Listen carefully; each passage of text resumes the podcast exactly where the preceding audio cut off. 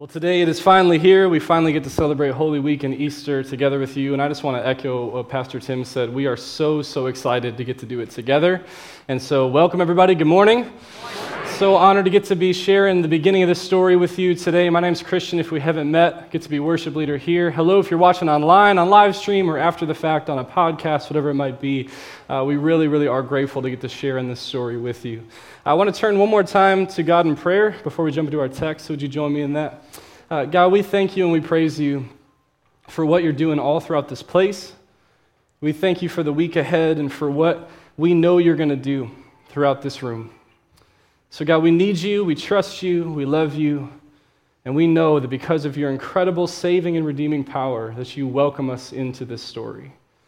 God, thank you for what's happening in this church uh, this weekend as we've gotten to see so many families, over 100 families come together, and to make some wood boards that uh, share the values that their families have and keeping you in mind in our homes and in our lives. We thank you for that, and we feel the celebration in the air uh, in this church as we get to see families come together in a powerful way. So, God, we thank you for what you're doing, and we can't say it enough that we're so excited to get to be a part of it. It's in your name we pray. Amen. Well, it is Holy Week and Easter, and, and for some of us here that are in ministry and some of us that work on staff, we kind of call this the Super Bowl for us. Uh, there's a lot going on. There's 11 services in the next eight days, and uh, when we say that we are so excited to get to spend time with you this week, we really, really mean it. Uh, it's more than just wanting to hang out with you, because we do love to do that, but it's also just about knowing the importance of this story and knowing the importance of what Jesus came to do and to celebrate together. And so this morning, uh, I, just kind of want to give you a peek behind the curtain of kind of how we planned this series and how we planned this week to look. Uh, we start all the way in the back of January and we prayed and we just were very expectant about what God might do in this place. And it was heavy in our hearts in, in prayer to say and, and to let you know, if you didn't already, this powerful, powerful truth that you are welcomed and included and invited and a part of the Easter story. Right where you sit in your seat this morning, you are a part of this story, the greatest story ever told the story that has never lost an ounce of its truth, even all these years later. A story that you are welcomed and invited into, and that is reason alone to celebrate before we even look at this text. And so this was heavy on our hearts to say, we want you to know, make it personal. Like as you sit in your seat, as you sit in your car, as you sit at home and listen to this message, just understand that Jesus came to save you. Amen. Jesus came to earth to bring redemption and restoration and forgiveness and love for you right where you sit this morning. I know for my generation, I know for a lot of us that it can be easy to hear this story every single year and to kind of look at these pages and to say, well, this happened so long ago. How can there still be any left for me? Like, where do I find my place in this story? And we want to just start off boldly on this Palm Sunday by saying, You find a place in this story with the open arms of Jesus, and that He loves you, and that He left a tomb behind so that you could be free. Amen? Amen. All right, we're going to need a lot more of those amens throughout. Come on, this got a lot, we got a lot going on this week. Um, but we just wanted to give you the kind of the heart behind this title that we put on these next two weeks. And that title is Future Past. There's a reason that we wanted to call this Future Past. It's very important to us to say that the story of Easter, the story of what Easter is all about and what Jesus came to do, it covers our past and it changes our future. Amen. Here's what we mean by that it covers our past. Every sin, every shame, every guilt, every fear, every anxiety, every regret, everything you've ever struggled with in your life as you look back on all your years on this earth, you can know that that is all covered in grace and truth and love and forgiveness because of the power of this story. And we also know that it covers our past, but it also changes our future. We look ahead and we say, God, knowing who you are, knowing that we stand firm on a foundation of your love and your grace. We're set on a new course. We're set on a new direction. Don't forget the story of Easter didn't end with just the resurrection, it continued into a uh, commission. A commission that Jesus gave his disciples to say, Make this story known to the entire world. And because of that commission, you and me, all the way these years later in 2019, we are still affected and welcomed and invited into, into the story of Easter today. It covers our past and it changes our future.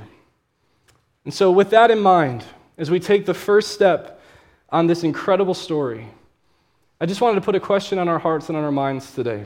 Before we look at this Palm Sunday text, before we get together on Thursday and Friday and this weekend, all the way until two weeks from now when we hear about the Great Commission of Jesus, I wanted to lay a question on our hearts and minds to say, is the story of Easter is the name of Jesus, is this story that we're going to walk through together these next two weeks. Is this a story that you've merely heard, or do you know that he's here? Is this a story that you've merely heard, or do you know that he's here? There's a big difference between these two things. Uh, for me, this year, it's a little interesting because this is my 22nd Palm Sunday. I'm 22 years old, and so this is my 22nd time of hearing the story. I've gotten the chance to grow up in the church, and I've sat in your seat for the past 21 years and heard this story told. It was a little interesting last year when I found out I was going to actually be able to give the message on Palm Sunday to say, well, this isn't just about hearing a message, this is actually about communicating a message now. It's a little different in that sense. And as I processed that for myself, I also, uh, just in my mind, I thought, well, this is true for all of us, though. It's not just for anyone who gets to share it on a platform. It's also the case that if this is your first or second or 10th or 20th or 40th or 60th or 80th or 100th time hearing this story, the question remains to be true have you heard it with just your ears or have you heard it with your hearts and with your lives? And there's a powerful truth and a powerful question over us this morning. As we dig into this story again, there's a new opportunity on the table. There's a chance to look at this with a fresh light and to say, Jesus, this year, as we look at this story, we're going to know this is not just a story to simply be heard. This is a story to know that you are here and your presence is changing everything. And it's moving and it's living and it's breathing in 2019 in a church in Shelby Township, Michigan, because we are welcomed and invited and included into the story that covers our past and changes our future. Amen. Amen. We could end there if you want. I feel pretty good about it. We got 18 minutes. We can do whatever we want to do.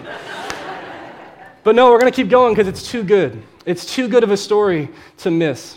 And so, with this question on our hearts and minds, is this a story that we merely heard, or do we know that He's here? I want to just give us three simple points about the presence of Jesus and how it impacts us and how it changes everything. And uh, uh there's some fill in the blanks if you want to pull out your outline. Uh, I love fill in the blanks. I know some people do, some people don't. Some people after 8:30 said we didn't come to church for homework. Like you could have just written it on the outline. But I'm a big fill in the blanks fan, and so if you want to follow along with us, uh, that's a great opportunity that we have together. But we're going to start with this first point to say that we're going to begin at the beginning of the story. We're going to begin actually all the way at the beginning of the Old Testament. And the first point about Jesus' presence and how it impacts us is this that Jesus was promised, and he brings a promise. Those are two blanks on your outline. Jesus was promised, and he brings a promise. Now, in the first half of this book that we hold in our hands, the Bible, there's the Old Testament. There's 39 books in the Old Testament. And if you're anything like me, maybe you've read through the Old Testament, you've heard it in church before, and there's a little part of you that just kind of goes, Yeah, I love the Old Testament, it's really cool, but I like the New Testament because that's when Jesus shows up, right? Like, I like when he does the miracles, I like when he goes to the cross and the tomb and how that impacts me. That's really, really beautiful. But if we look a little deeper in the Old Testament, the incredible thing about it is that Jesus is actually all throughout the Old Testament as well.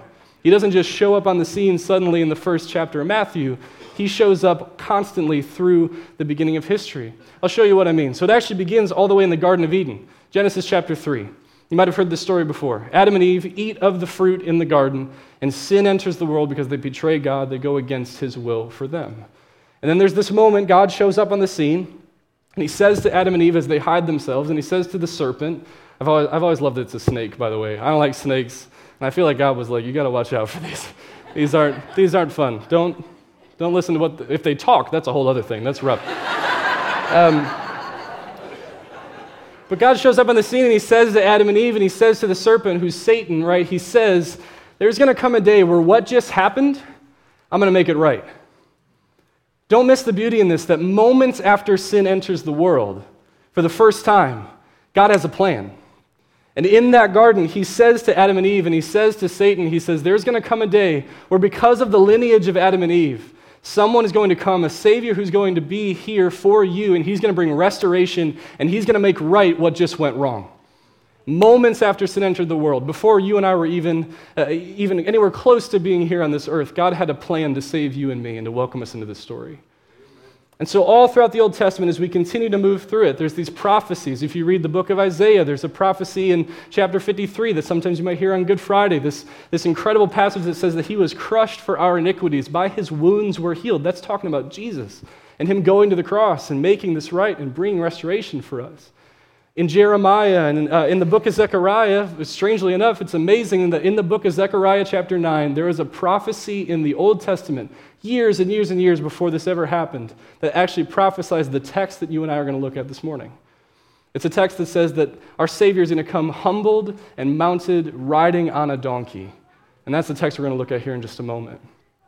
So we start in the beginning because there's beauty in the fact that Jesus' presence changes everything because Jesus was promised for generation after generation after generation. They would read these texts, they would look at the Word of God, and they would say, We're hoping and we're longing for a Savior to make right what went wrong and to bring unity and to bring restoration between God and Israel. And so we have it pretty good because we have this last book of the Old Testament in Malachi, right? And we usually just flip that page, and there's a thing that says the New Testament, and then we flip one more page, and Jesus is there in Matthew. But let's not forget, too, that in between that one flick of a page for us was 400 years. And so generations and generations and generations were longing and hoping for a Savior and looking to this text and looking to God and saying, We know that He's promising someone to us and that He's going to bring a promise of forgiveness and love to our lives when He comes. And so this brings us to our text this morning that I really, uh, I really want to show us because as uh, Matthew begins and as the New Testament begins, we've been looking in the book of Mark for a while now. Uh, obviously, as the Old Testament came out to a close, when the New Testament begins, it's Christmas morning, right? And Jesus is born. And people start to whisper and people start to wonder at this baby who's born in such a peculiar way. There's this little thought maybe this is him. Maybe this is the Savior who we've been waiting for for so long. And so, if we fast forward in the story, just like as we've heard about the past few months in our Family Values series about the work that Jesus did on earth, the ministry that he came to do, the miracles that he did, and as he began to say things about himself that sounded a lot like those texts that they had heard their entire lives, this brings us this morning to the book of Mark, chapter 11. And if you want to turn with me, it's uh, page 847 of your chair Bible. And we're going to look at the Palm Sunday text, and we're going to kind of see how these things come together. Uh, if you haven't been reading Mark with us up until now, this is an incredible time to start. Uh, there's a picture actually of what the uh, reading plan looks like for these next two weeks uh, on the screen. If you have the family values one, you just want to turn that over. This is a great time to start reading through Mark as we finish it out these next two weeks with us. And if you don't have a Bible and you need one to read the plan, take the one that's in your hand with you. Uh, we'd love to give that to you as well. But here we go Mark chapter 11, starting in verse 1, it says this. Now, when they drew near to Jerusalem, to Bethphage and Bethany at the Mount of Olives, Jesus sent two of his disciples and said to them, Go into the village in front of you, and immediately as you enter it, you will find a colt tied on which no one has ever sat. Untie it and bring it. If anyone says to you, Why are you doing this? say, The Lord has need of it, and will send it back here immediately. And they went away and found a colt tied at a door outside in the street, and they untied it. Some of those standing there said to them, What are you doing? Untying the colt. And they told them what Jesus had said, and they let them go. And they brought the colt to Jesus and threw their cloaks on it, and he sat on it. And many spread their cloaks on the road, and others spread leafy branches that they had cut from the fields. And don't miss this. And those who went before and those who followed were shouting, Hosanna! Blessed is he who comes in the name of the Lord. Blessed is the coming kingdom of our father David. Hosanna in the highest. If we put ourselves in this scene for just a second, I think about the words that we got to sing right at the beginning of the service. We were really intentional about wanting to sing those words first because this scene right here, what was happening? Praise was rising. Eyes were turning to Jesus. Hope was stirring. Hearts were yearning and longing for him. And in this scene, don't miss it, it's beautiful. In this scene, they lay down their cloaks before Jesus as a sign of submission, as a sign of wonder, as a sign of awe. They wave these branches in the air, much like the ones that you're holding in your hand right now. They wave these branches in the air as a sign of victory, as a sign of saying celebration is in the air. Something is changing, something is moving. We're seeing something with our very eyes that we've been hoping for our entire lives. And they put this word on their lips that we got to sing together this morning once already, and we'll sing it again later to say, Hosanna in the highest. This is a word of celebration. This is a word of praise. This is a word of victory. And they say this sentence Blessed is the coming kingdom of our father David. What they're saying is, the one who has been promised, the one that we have merely heard of our entire lives and our grandfathers and our great grandfathers and for generations before, the one that we have merely heard of is here. And I'm looking right at him. As he rides in on a donkey, I'm saying in this crowd this morning, the Savior that we've only heard of our entire lives is here. And there's reason to worship, there's reason to praise because he's going to make everything right for us. There's significance and there's beauty in our second point, which is to say that Jesus is in our presence and he brings peace. Jesus is in our presence and he brings peace. See, it's interesting. I, I, just focused on those last three verses about what the crowd did and how they were celebrating and the Hosanna and the highest, all that stuff. And maybe some of you are in your seat, like, can we talk about the eight verses that just talk about donkeys for a really long time? Because this is weird, right? We only talk about donkeys like on Palm Sunday. It's kind of strange. And so I, I want to give you the significance of this donkey thing because it's more than just talking about an animal, it's, it's actually a really beautiful thing that I think we can carry into our lives as well. You see, all throughout Jesus is being promised in the Old Testament in Israel, they kind of started to visualize what he might be like when he showed up on the scene. And they kind of started to picture that uh, this king who had been promised, this righteous and mighty king that had been promised by God for all these years, they started to get a visual in their minds of what they were hoping for and longing for. And the only way that I can try to relate to what they might have thought of was kind of like a Disney movie, right? Like the king or the prince who comes in with the armor and the shield and the slick back hair and the white horse, and he's going to get his people, right? He's going to slay his enemies, he's going to make everything right again. They were kind of looking for the white horse king to show up in the scene, a, a triumphant and militant king who was going to come in and make everything right once and for all. But notice the beauty in the fact that that's not what Jesus did. Notice the beauty in the fact that this conversation he has with his disciples is a very intentional one to say, I need you to go and get a specific animal from a specific place. He was fulfilling prophecy. He was fulfilling prophecy and bringing a promise to you and me, but even more than that, a step further to say, He says, Go and get this donkey and bring it to me because my triumphant entry is going to be a humble one. It's going to be one that brings peace for you. It's going to be one that is gentle for you, one that knows that I'm here to serve you and to be near to you. Don't miss this beautiful fact that Jesus did not ask for a white horse. Instead, he asked for an animal that had no business even having a king on it, much less the King of Kings. And if you needed any more proof this morning that Jesus wants to bring peace to your heart as you understand that Jesus is here and that his presence is moving and welcoming you into this story, I can't get over the fact that all the way in Zechariah, when this passage was prophesied and promised, there's a verse that says Jesus will come riding humbly on a donkey. But then a few verses down, it says this and he will speak peace to his people. Now, I know that's for someone today. I know that's for my heart today. Because all that Israel knew up until that moment was unrest and just complete chaos. And they knew separation from God. They looked around their world and they went, This is insane how much chaos it seems to be around us. All these enemies that we have in war, all these things that we look around and we say, How could there ever be peace in this moment? I, I, it doesn't sound much different than today, does it? Sometimes I think we can look around our lives and we can say, God, how could there ever be peace when our world is this chaotic and there's all these moving pieces? But I know this is for us today as we understand that Jesus is here and his presence changes everything. Understand that Jesus came to speak peace to his people. That's you and me. Jesus is in our presence and he speaks peace. I kind of wanted to take a moment and just kind of picture what it might have been like for us to be there in that crowd that day. And so we're going to take a look at this and we're just going to kind of understand the significance of what this moment was like. And we see this crowd that's laid down their cloaks before him. We see this crowd that's waving branches in the air, shouting victory, shouting celebration, saying, Hosanna in the highest, this guy has come in the name of the Lord. And we believe that even though he came a little differently than we might have thought, we believe that he's going to do some amazing, amazing things.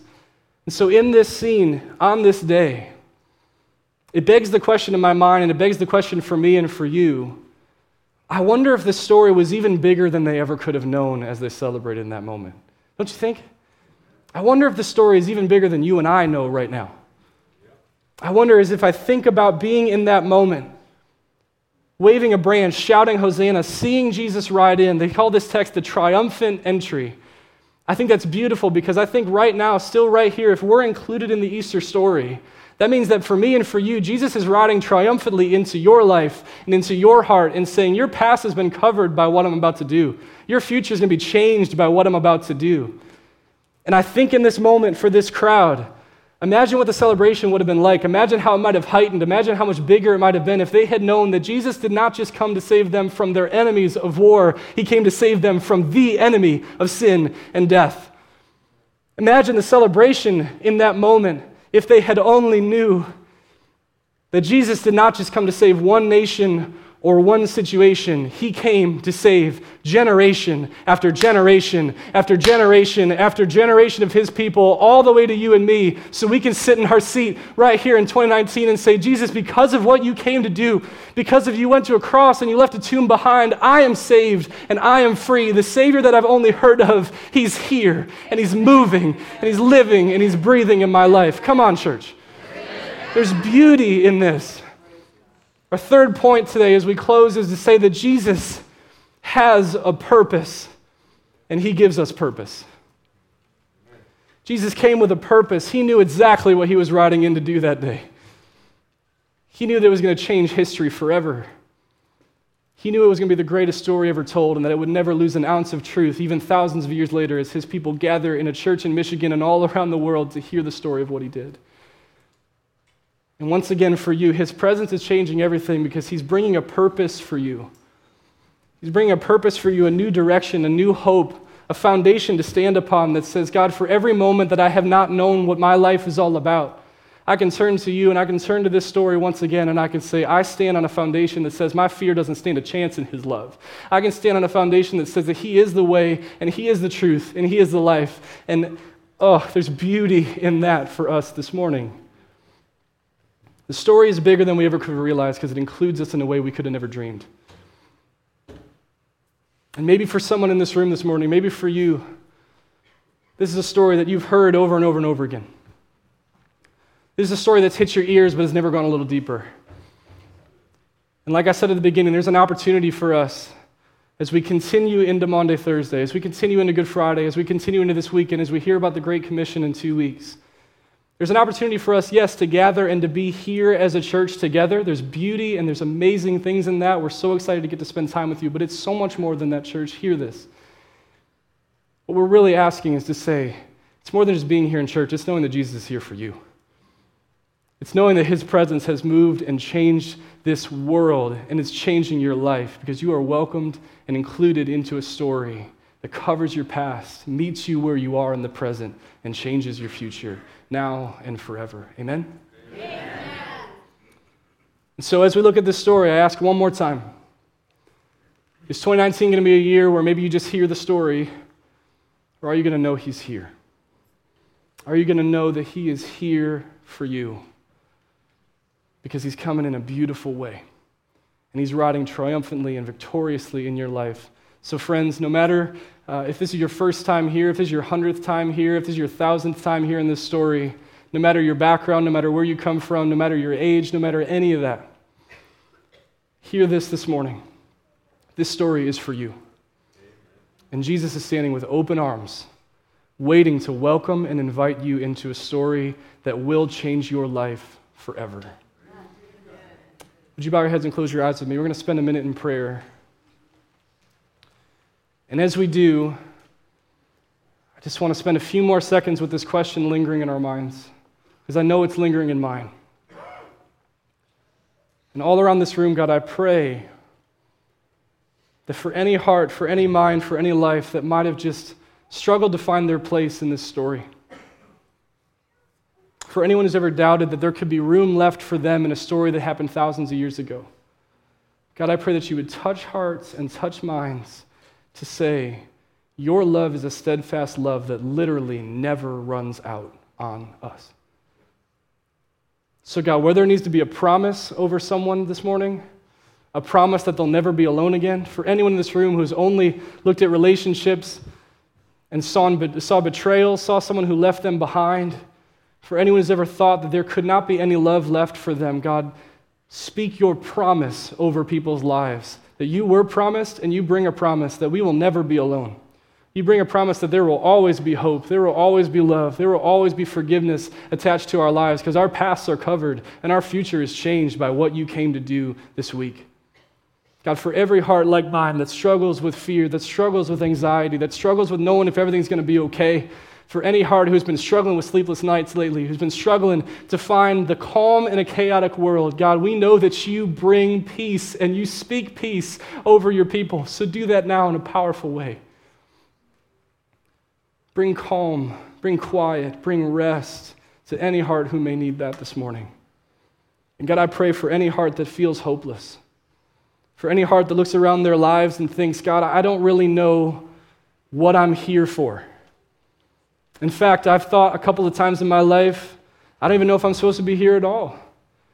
God, in this place, declare truth in a powerful way that you bring purpose in our lives that cannot be matched.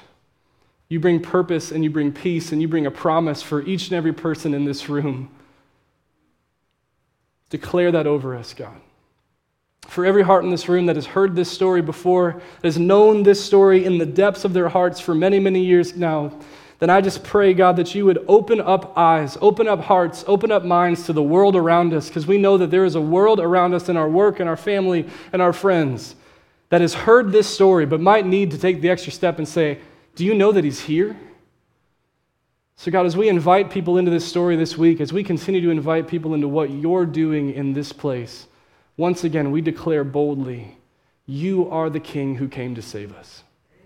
And because of what you did this week, so many years ago, we stand on a foundation, on a promise, on peace, on purpose, on beauty, and we are forever changed. Jesus, we love you and we need you.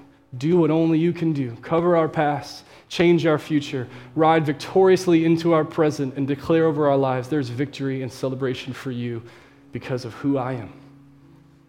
All this and more we bring to you in your name. Amen. Amen. Let's stand together. Praise God. Uh, let's stand to our feet together. let's stand to our feet together, everybody, and uh, we're going to join in a song in a moment that says Hosanna in the highest.